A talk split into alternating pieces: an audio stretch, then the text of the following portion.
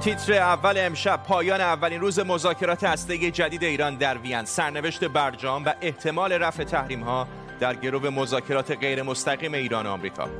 آغاز آزمایش مکانیکی سانتریفیوژهای پیشرفته آیر 9 در ایران. سخنگوی سازمان انرژی اتمی گفته از دستاوردهای جدید هسته ایران در روز ملی فناوری هسته‌ای رونمایی می‌شود.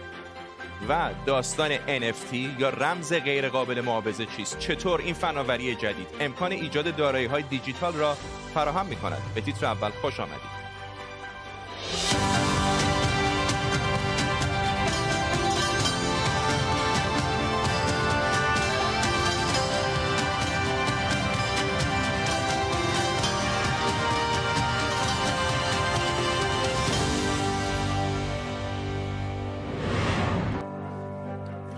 سلام و وقت بخیر. مذاکرات دولت ایران با طرف‌های دیگه برجام در وین شروع شده. ساعتی پیش اولین جلسه در گرند هتل این شهر به پایان رسید.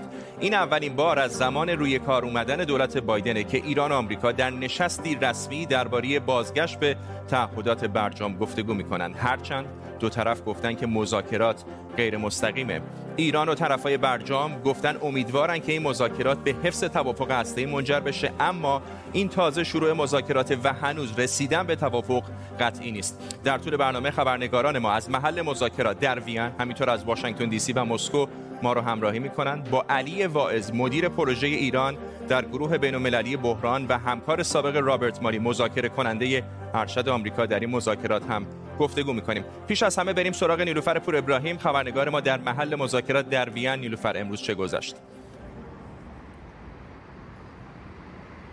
بله، امروز مذاکراتی در وین در نقاط مختلف این شهر برگزار شده، پشت درهای بسته، البته که هنوز هم بیانیه پایانی اون صادر نشده. اونطور که اتحادیه اروپا نمایندش به من گفت، کار کارشناسی همچنان در روزهای آینده ادامه خواهد داشت برای بررسی کارها و نتایج این نشست و احتمالاً دوباره معاونان وزرای خارجه جلسه دیگه‌ای رو تشکیل خواهند داد، ولی اینکه این جلسه چه زمانی باشه مشخص نیست. اما خبرگزاری کیودو ژاپن گفته که احتمالاً روز جمعه قرار هست که دوباره اونها نتایج گفتگوهای کارشناسی رو بررسی بکنن.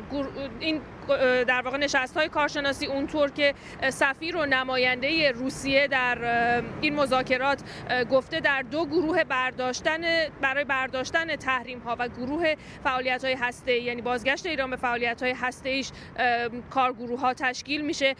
آقای اولیانوف در توییتی که کرده اشاره کرده به اینکه احیای برجام مشخص نیست که چه زمانی انجام بشه، ولی کار اصلی اون امروز آغاز شده. دو طرف گفتن که حالا طرف آمریکایی، آقای مالی در مصاحبه‌های قبلی که داشته به این موضوع اشاره کرده که آمریکا آماده ورود به یک نقشه راه برای بازگشت همزمان دو طرف به این مذاکرات، ولی خب ایران میگه که میخواد که اول تحریم‌ها برداشته بشه. چیزی که مشخصه، چیزی که ما اینجا داریم میشنویم از افراد مختلف اینه که مذاکرات امروز رو سازنده میدونن و به نظر میرسه که میخوان رو ادامه بدن برای رسیدن به یک نتیجه، هرچند که میدونن کار مشکلیه و ممکنه زمان بر باشه.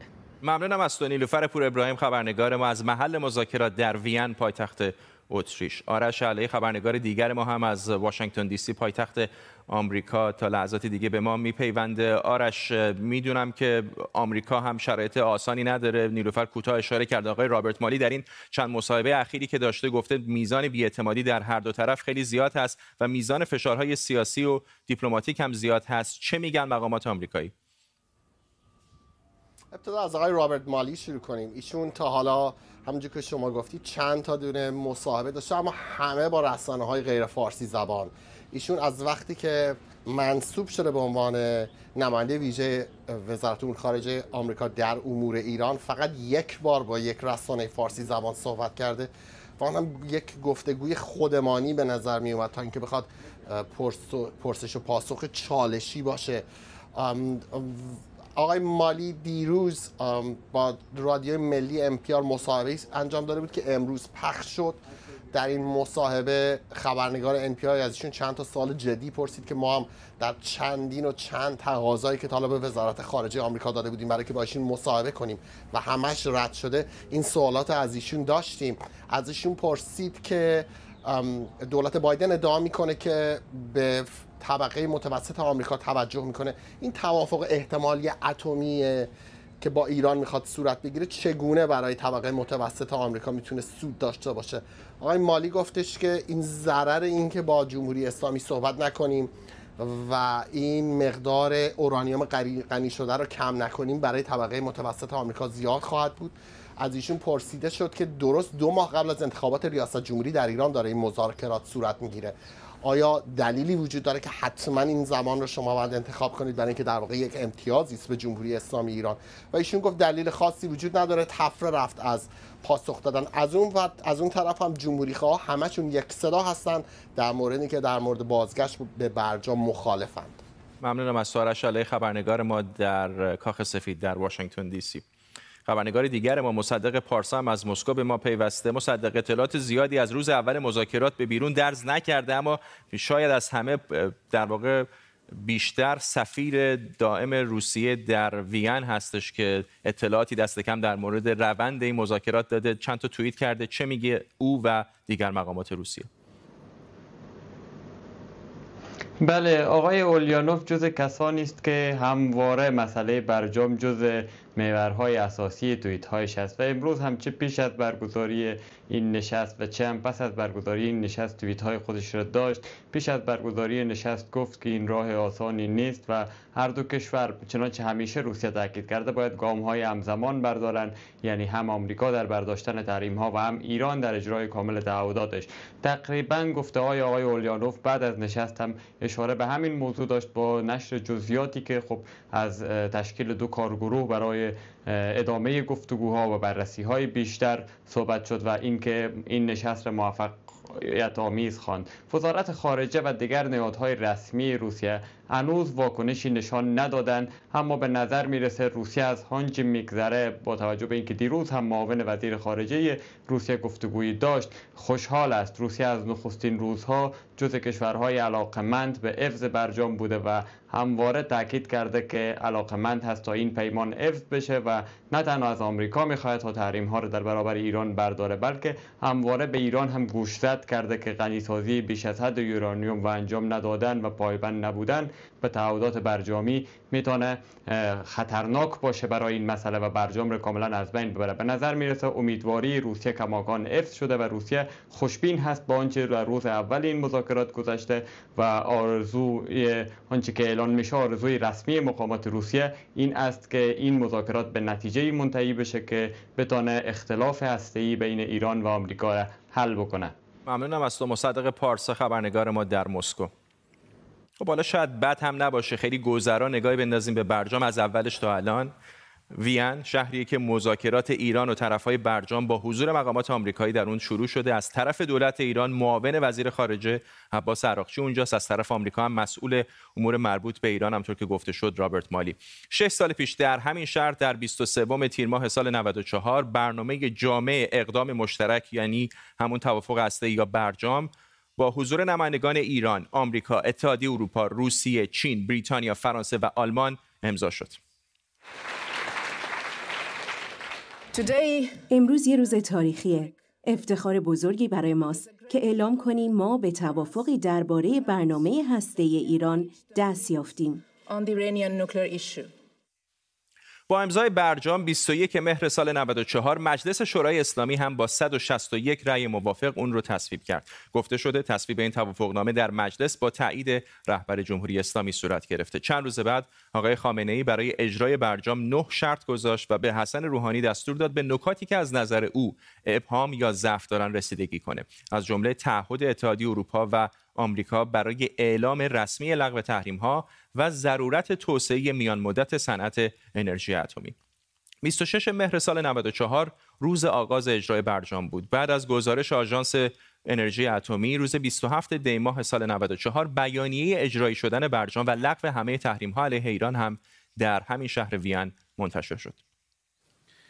امروز ما به روز اجرای برنامه جامع اقدام مشترک یا برجام رسیدیم. با لغو تحریم‌ها میزان درآمدهای نفتی ایران بعد از برجام نسبت به چند سال قبل که در تحریم بود افزایش پیدا کرد. اما بعد از دوران ریاست جمهوری اوباما دونالد ترامپ که از اول وعده خروج از برجام رو داده بود، بالاخره در 18 اردیبهشت سال 97 با یک فرمان اجرایی لغو این توافقنامه رو امضا و از اون به بعد 5+1 شد 4+1.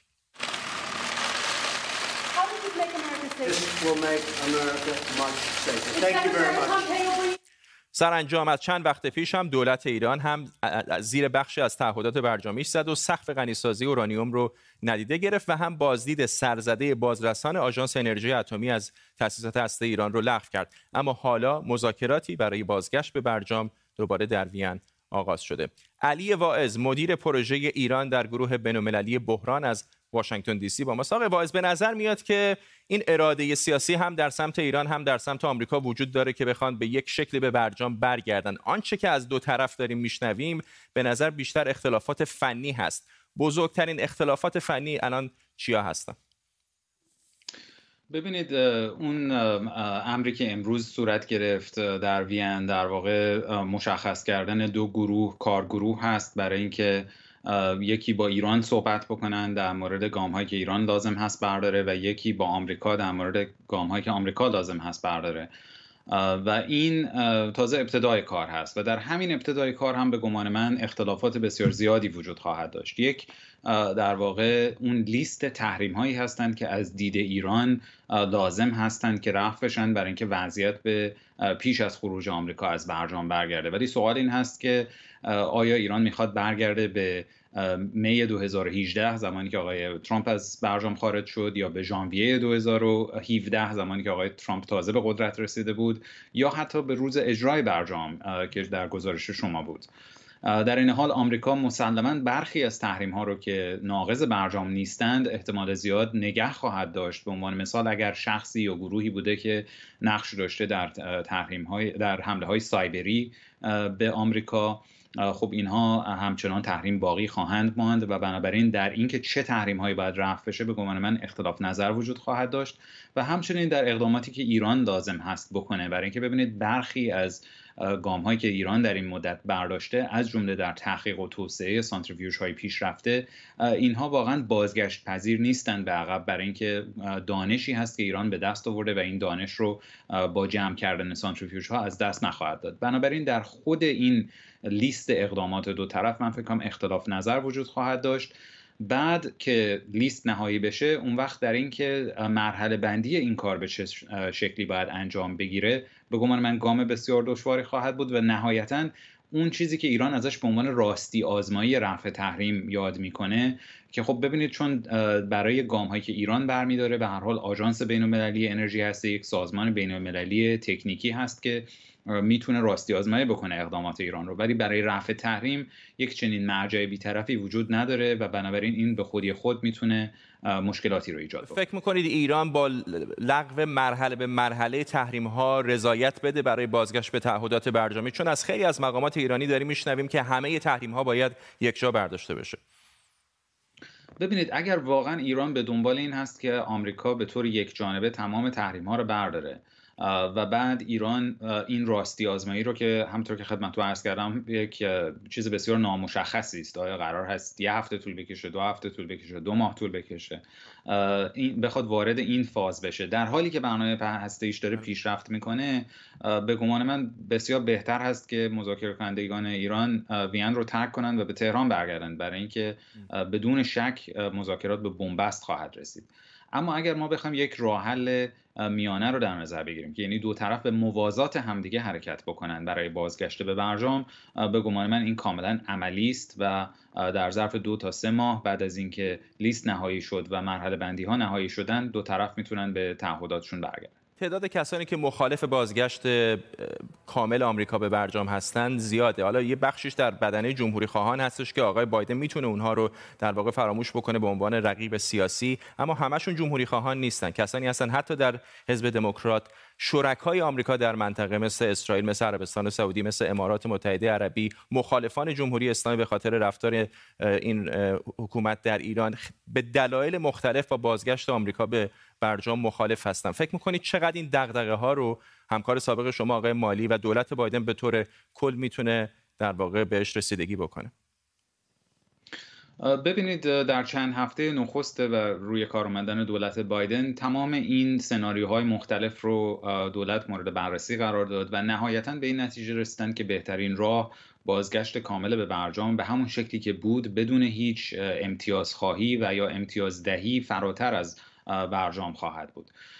ولی بدون شک مخالفت خواهد بود در کنگره آمریکا، حتی همطور که گفتید از طرف دموکرات ها، و این ممکن هست حتی برنامه‌های آقای بایدن برای سیاست داخلی رو هم با مشکل مواجه بکنه. ولی نهایتاً دولت بایدن به این نتیجه رسیده که این هزینه است که باید پرداخت بشه برای احیای برجام، که یک گام ضروری است، هم از لحاظ منافع ملی آمریکا، هم از لحاظ اینکه در آینده بتونه مذاکرات بعدی رو با ایران انجام بده.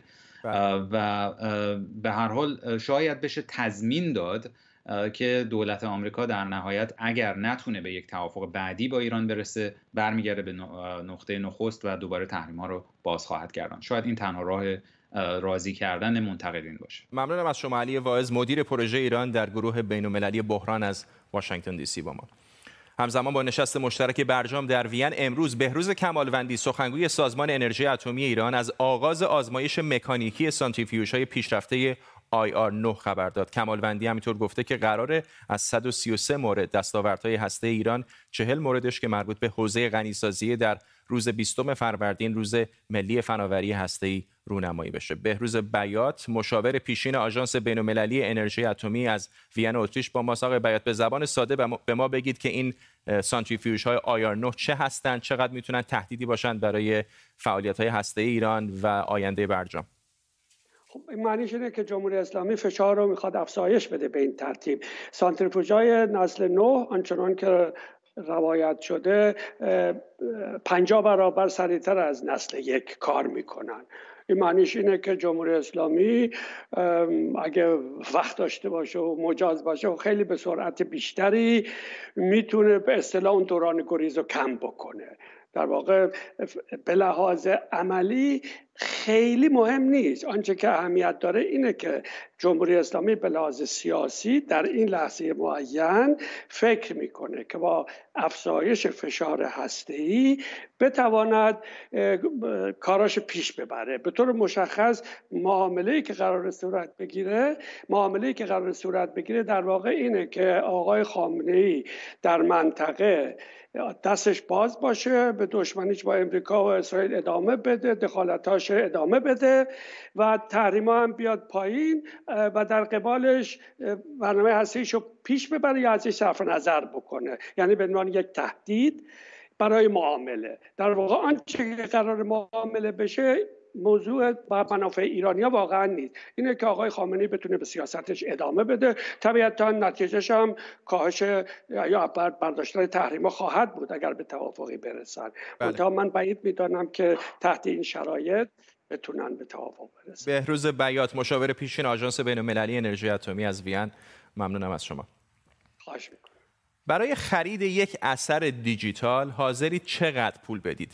مثلا برای خرید اولین توییت جک دورسی، بنیانگذار توییتر، یه چیزی حدود 3 میلیون دلار چطوری؟ یا مثلا برای خرید این ویدئویی که چند لحظه دیگه می‌بینید، ویدئوی 10 ثانیه‌ای اثر هنرمند بیپل، چقدر حاضرید براش پول بدید؟ ویدئویی که هر کس دیگری هم میتونه ببینه و دانلودش کنه، حدود 7 میلیون دلار چطوره؟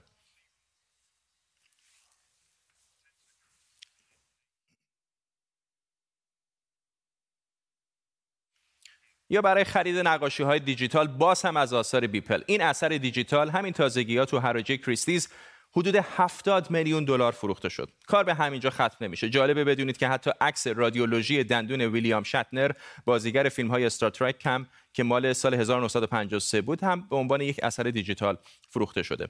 تمام این آثار هنری دیجیتال در قالب NFT فروخته شدن، یعنی غیر قابل معاوضه. توضیح ساده این که اموال قابل معاوضه مثل پول نقدن که شما وقتی مثلا یک 10 دلاری دارید میتونید اون رو تبدیل به 10 تا 1 دلاری یا 2 تا 5 دلاری بکنید و ارزشش همونقدر باقی میمونه. اما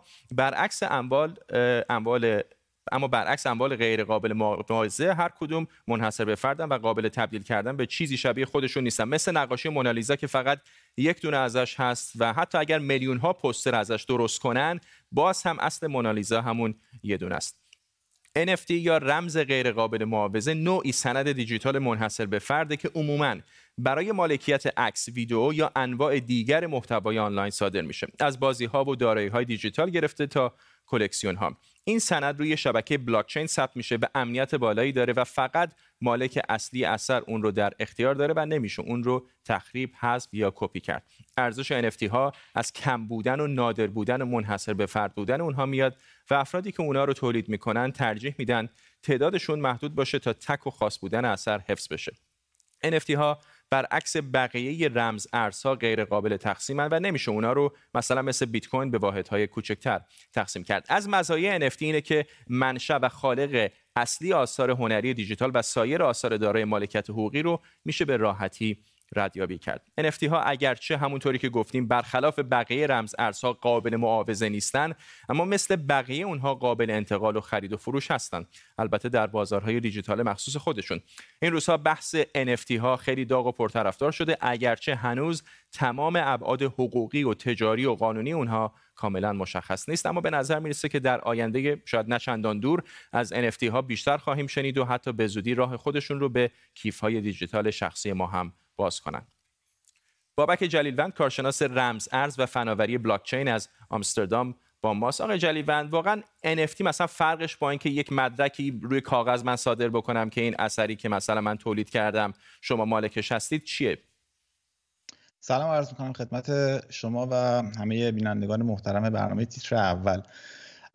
ببینید، ما NFT قبل از این که روی صنعت در صنعت بلاکچین بتونه شکوفا بشه و معرفی بشه، این رو ما قبلا هم داشتیم و تفاوتی که وجود داره استفاده از تکنولوژی بلاکچین هستش که کمک میکنه در واقع منحصر به فردتر باشه. روی یک کاغذ شما میتونید یک نقاشی بکشید و با امضای خاص شما اون در واقع اثر خاص باقی میمونه، اما ممکنه که قابل کپی باشه و تشخیصش سخت باشه. ولی استفاده از تکنولوژی بلاکچین این امکان رو میده که کپی نشه کرد در واقع اون اثر یا اون توکنی که به عنوان نماینده یا سند اون اثر میتونیم ازش اسم ببریم. خب من یکم برام پیچیده است که ارزشش رو بفهمم. یه سری کد و عدد دیگه، یعنی چه ارزش واقعی میتونه داشته باشه؟ خب این سوال جالبیه. خب خیلی ها این سوالو دارن که چرا یک تابلوی نقاشی که توی توسط یک شخص کشیده شده دارای ارزش هستش. کمیاب بودن و منحصر به فرد بودن، داستان داشتن و تاریخچه داشتن یک اثر میتونه به اون ارزش بده که این توی بلاکچین در واقع خب خیلی خاص‌تر شده برای اینکه نتونن ازش کپی داشته باشن. چیزی شبیه به همون آثار هنری که خارج از فضای بلاکچین داریم ما. بله. آقای جلیلوند جانم، صدای من رو دارین؟ بله، فکر کردم داشتید ادامه میده طرفتون رو. ممنونم از شما بابک جلیلوند، کارشناس رمز ارز و فناوری بلاکچین از آمستردام. امیدوارم که ما هم یه روزی بتونیم این NFT تیتر اول رو 70 میلیون دلار بفروشیم. حالا اون رو شاید نتونیم، ولی این رو بهتون بگم که از شنبه تیتر اول از ساعت 8 شب به وقت تهران پخش خواهد شد به جای 8:30 و به این ترتیب هم میرسیم به پایان تیتر اول امشب. تا برنامه بعدی، بدرود.